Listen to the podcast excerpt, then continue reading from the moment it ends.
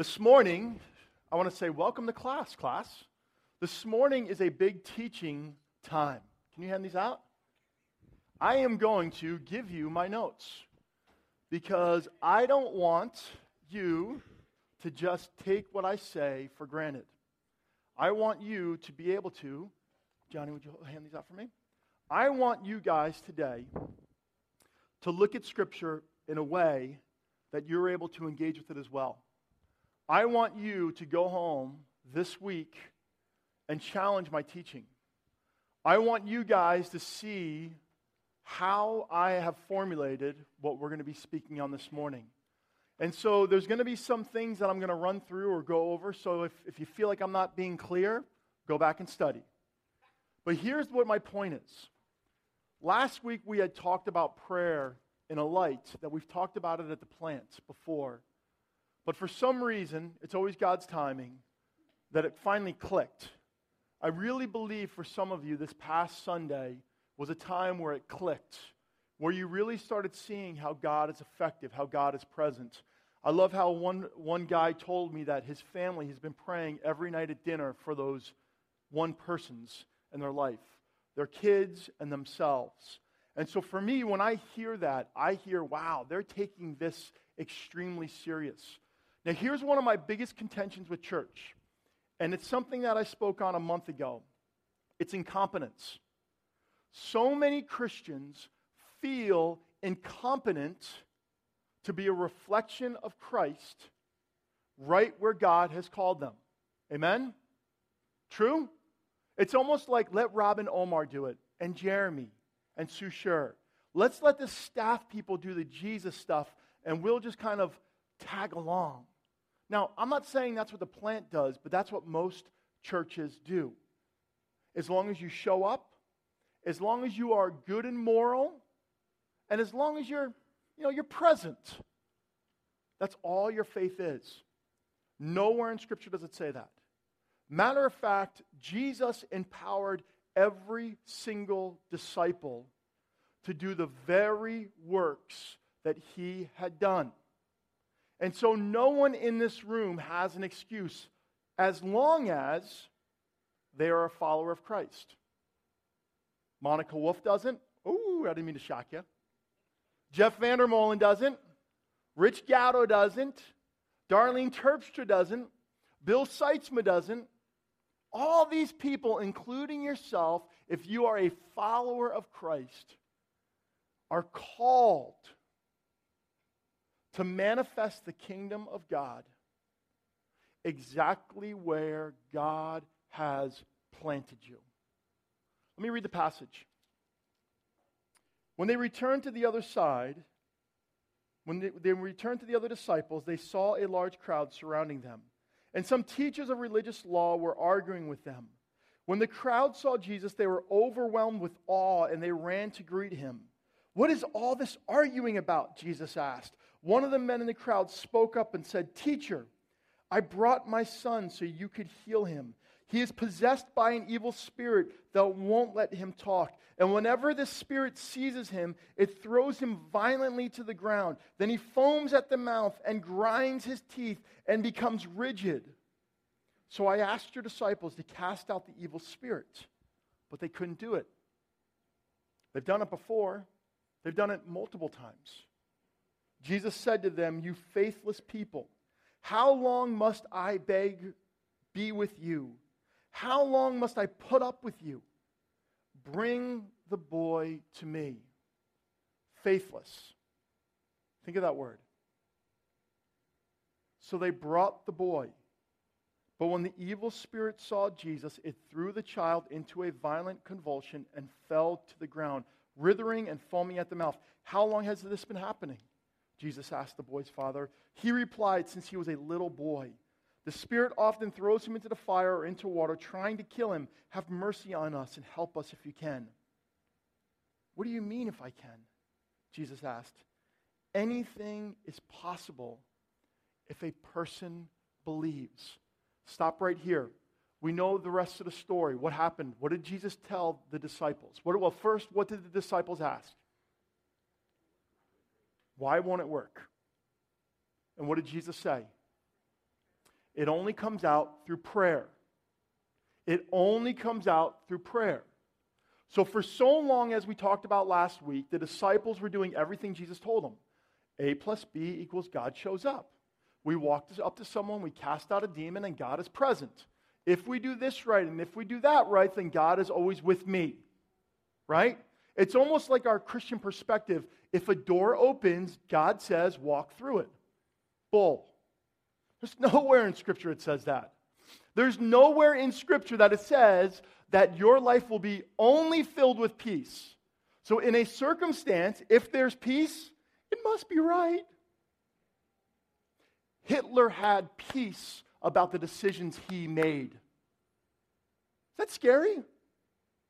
I mean, seriously. Obama, what's his name? Bin Laden. That dude had peace when he planned that opportunity to throw the planes into the building. You see, we've created equations that are unbiblical and unhealthy. And I love that about this past week because people got it like, wow. Maybe I do need to start engaging in prayer. Maybe I do need to start seeing how I am part of God's bigger plan. But see, here's the other equation that we're going to talk about this morning. So if I pray, everything's going to work out. So as long as I pray, God's going to do everything that I tell him to. So as long as I show up and I am praying, then life will be perfect. There's so much more to this. You see, the one thing that I hope that you are constantly learning at the plant is that Jesus has invited us into a relationship that we are like the disciples. Lord, teach us. I hate that. I hate that. Lord, teach us.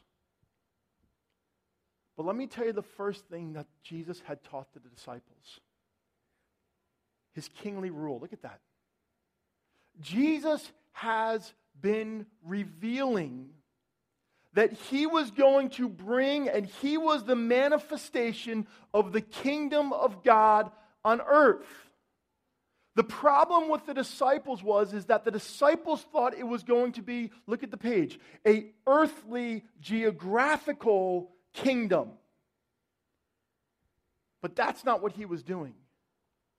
He was coming to bring the heavenly, perfect kingdom to be amongst us that has no barriers, that has no geographical limitations.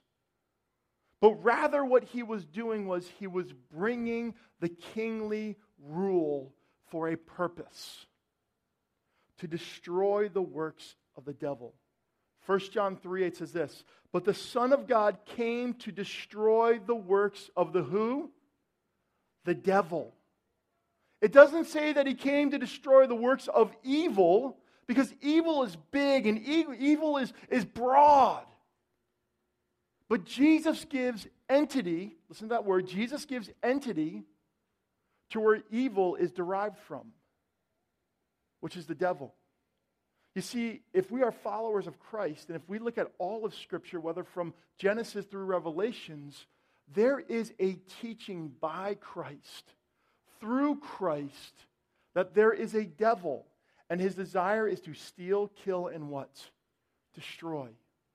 And his whole role and premise was simply this, to disarm the spiritual rulers. Listen to Colossians 2:15. In this way, he, meaning Christ, disarmed the spiritual rulers and authorities. He shamed them publicly by his victory over them on the cross. You see, earthly speaking, when people saw what happened to Christ, when the Jewish leaders, the Pharisees, the Sadducees, all of these people saw Jesus being put to death, they thought all of his works were put to death as well. That anything of God that he had brought to earth was shattered and dismantled. But because of his resurrection, he had proven that his power was uncontrollable. Because of his death and because of his resurrection, he proved that his power and the power of God is uncontrollable. And what we see next is this, is that Jesus, he commissioned his disciples to engage and partner with him. If you were to look up Mark chapter 6, verse 6 through 13, we would read when Jesus commissioned the disciples. In each of the Gospels, and look them up, I have them on the paper. Each of the Gospels, Jesus took his 12. Matter of fact, at one point he took 72 of his followers and he said, listen, here's the game plan. Grab a partner and just go out and do everything you've seen me do. Preach that the kingdom's here. That's found in me to point to the Father. That's the only reason Jesus was here. I want to tell you what you can also do. You can cast out demons. You can heal the sick. And you can do even greater works than I.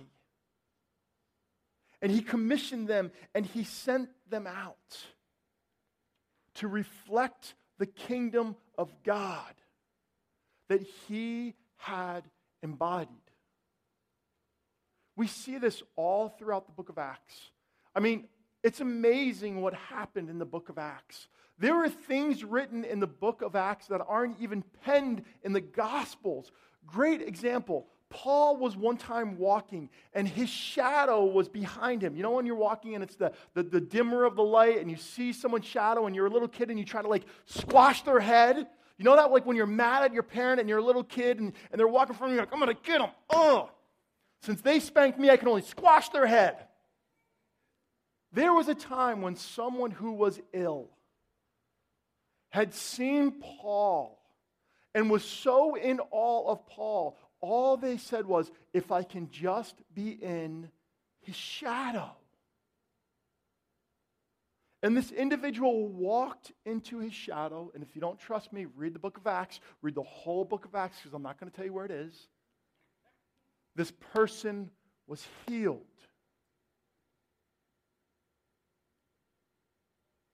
It's crazy. That's insane. I don't know what's more insane, the person being risen from the grave or the shadow. To me, the shadow's kind of freaky.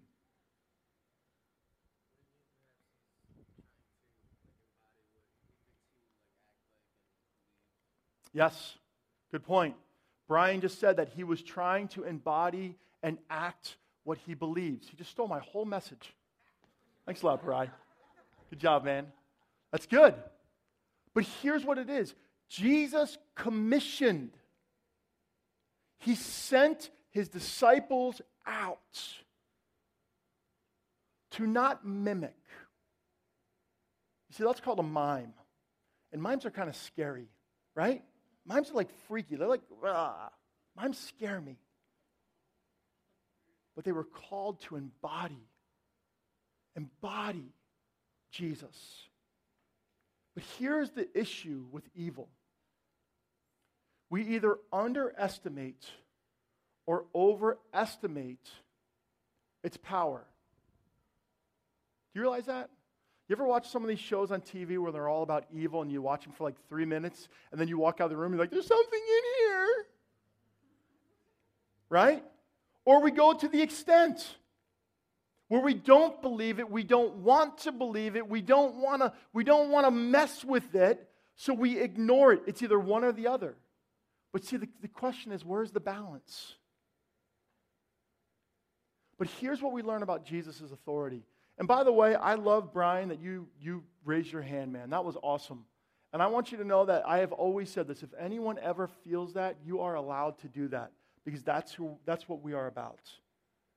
When we look at Jesus' authority, the first thing that we have to recognize is that Jesus was a man under authority.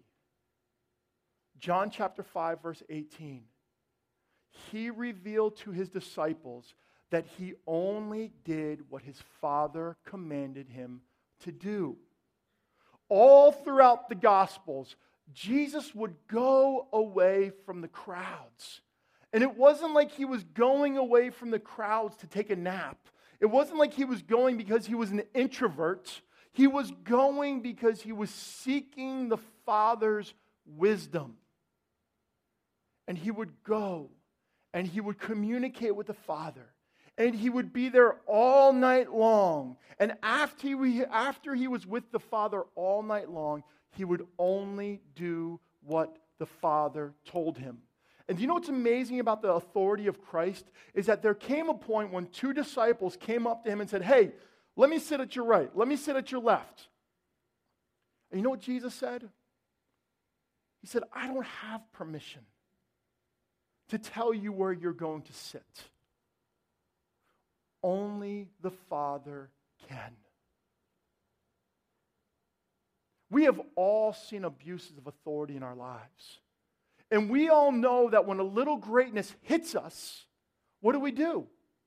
We run with it, and we step out of bounds, and we take advantage of our authority. But even in the midst of Jesus' authority growing and growing and growing, the one thing that he never lost was the authority in which he was always under. Do you know when the two disciples asked him where they could sit? Was at the very end of his life. Is after all the healings, after all the deliverances, after the raising from the grave, all these different things. Lazarus was raised. And even in the midst of that, he still said, "It's not mine to give." Jesus' power came from being filled with the Holy Spirit. When you get home, read that quote. It's great, by John Kraft. It's amazing. You see, Jesus knew for the first 30 years of his life, no one knew he was the Son of God. That's why when he started doing all these miraculous things, they said, "Isn't this Joseph's son, the carpenter? Isn't this Mary's son? Like, we remember this dude growing up." But when he was baptized, when he was dunked into the waters and brought back up, he was commissioned by the power of the Holy Spirit to now, present term speaking, now, after the baptism, to manifest God's kingdom. And here's how Jesus exercised his authority: through teaching and demonstration. Jesus didn't teach a different Torah.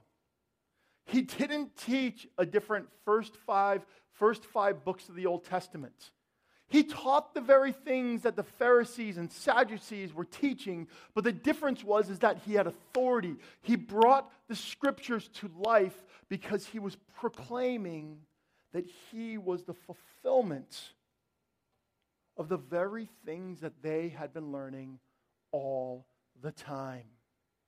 Matter of fact, the first message that Jesus ever taught was from Isaiah. And he said, "The Spirit of the Lord is upon me to preach the good news to the poor, to set the captives free, to release the oppressed." But there was something unique about his teaching. It was because he was empowered by God's presence. But his authority was also demonstrated. Healings, deliverance, so many different things. He even at times spoke to the earth, and the earth responded. To the fig tree, he made it wither. To the storm, he made it stop. He demonstrated his authority throughout his earthly life. But here's our tension. "Lord, help my unbelief." I mean, that's what this father had said about his son. His son wasn't 2, his son wasn't 10, his son was probably a teenager. He had watched his son be afflicted by evil for so long. And he heard about Jesus. He knew about what Jesus had done. And he went to Jesus because he believed, just like you and me. We have friends who are sick. We have friends who are in horrific relational situations. We have friends who are in great despair.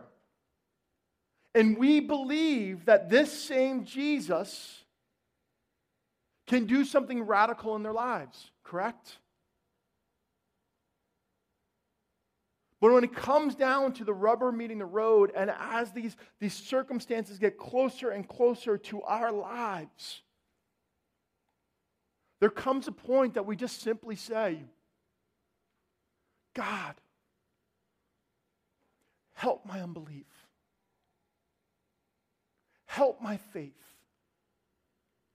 Help me understand that as much as I believe it for the person who is from somewhere else, I believe it for my own. I mean, you want to talk about tension? This was this guy's son. You want to talk about tension? Lazarus was Martha's brother. Every time someone brought someone to Jesus, the majority of time there was a relational connection, a relational investment. And when we don't understand this, we disengage because we feel incompetent.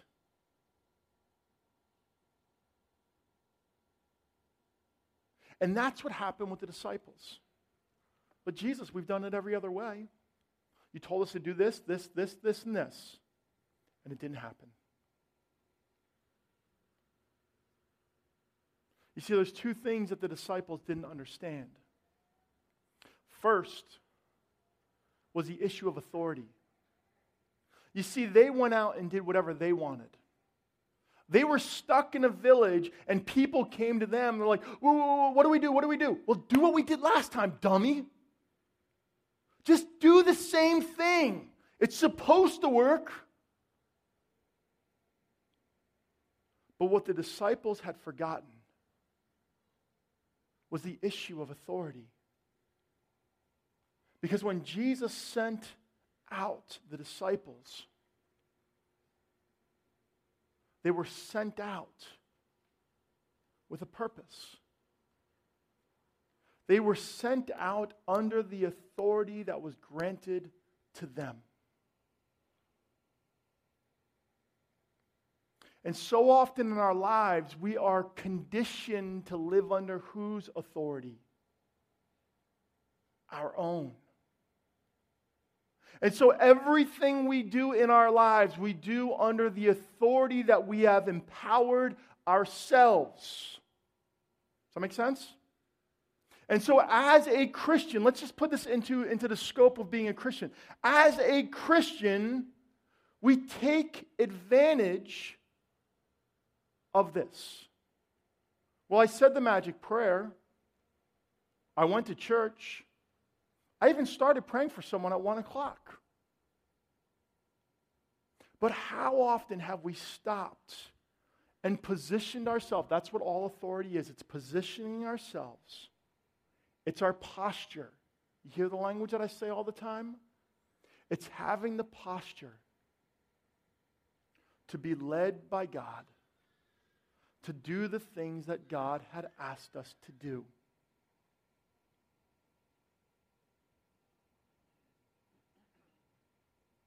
But when we put ourselves in the position, that's when we see God do the miraculous. How cool is that about Mary Jane, about her friend? That she didn't like her praying. I had one time one person who was coming to the plant for a while. They're not here anymore. None of you know where they are. She specifically said, stop praying for me. Because every time you pray for me, something takes place.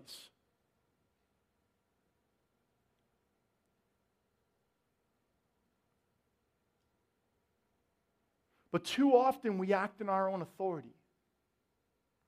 Well, I'll tell God what I want, because he says everything's mine. The kingdom is mine. I can have everything I want. But that's not what Jesus did. Jesus was granted authority, but in that authority, he continued to live under the one who granted it to him. Does that make sense? But here's where we get stuck. We can get that because we know the illustration of parents and children and all those different things. God has given us the same authority that he gave to his son. I just want to go through this real quick because I want to watch our time. We started late. Jesus has given his followers authority over the enemy. Mark chapter 6, he sends them out with power and authority. He says, anyone in John chapter 14:12, anyone who believes in me will do more. John 20:21, as the Father sent me, so I send you. But here's what we have to realize. Authority is not some special blessing. It's the possession of every believer. Colossians 1:13, he has rescued us from the dominion of darkness and brought us into the kingdom of his sons. Authority is based on position. For he raised us from the dead along with Christ and seated us with him in the heavenly realms because we are united with Christ Jesus. That's Ephesians 2. So God can point us in all future ages as examples of the incredible wealth of his grace and kindness toward us, as shown in us all he has done for us who are united with Christ Jesus.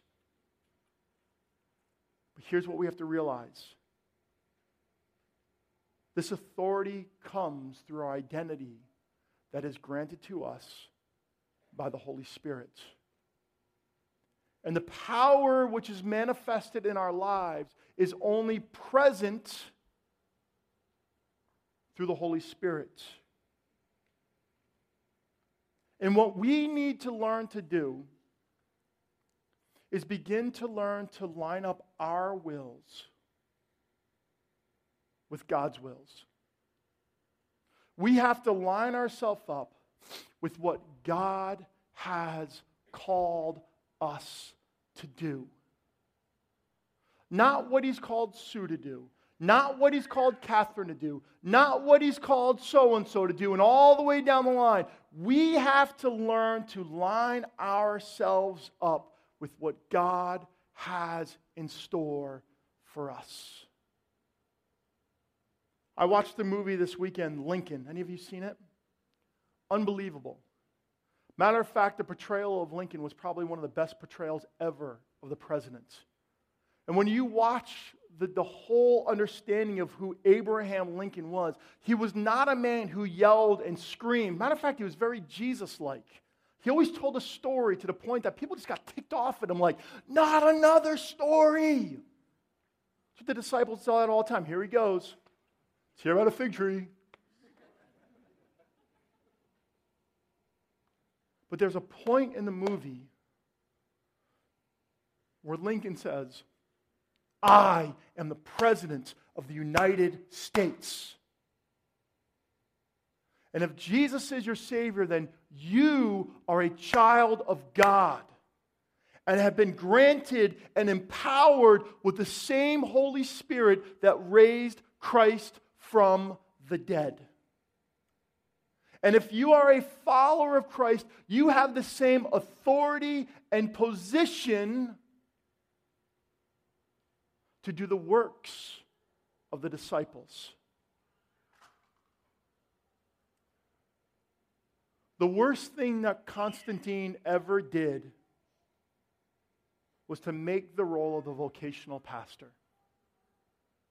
The worst thing that ever happened in all of church history was when Constantine empowered vocational ministry. Because the moment he did that, he took the power of God from the people to be looked at only found in clergy.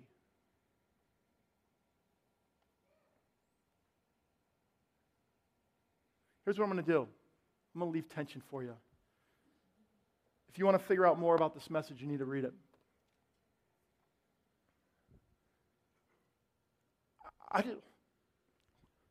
just want to be honest with you. I'm so sick of this fake faith. Right? Word. I'm sick of this fake faith. Anyone with me? Seriously. I'm sick of praying or hearing people pray that nothing's happened. I mean, there has to come a time when the church puts away its incompetence and begins to live as they were created to be.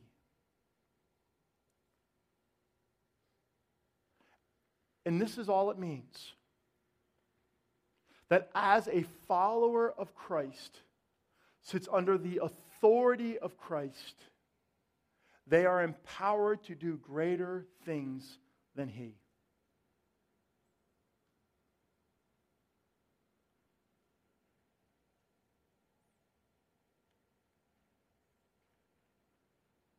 We're going to go to communion.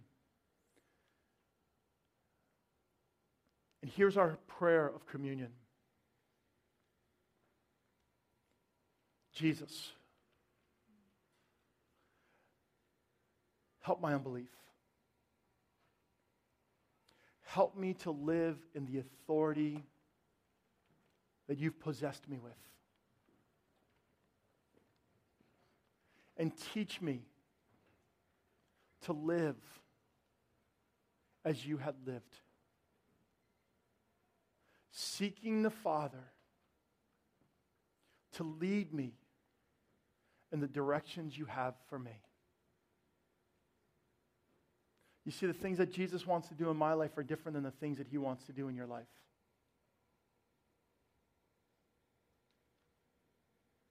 But the only way that I can know what the Father wants to do is if I go to Him every single day with the authority that He's granted me with, to sit under His authority so that He can use me in the everyday of life.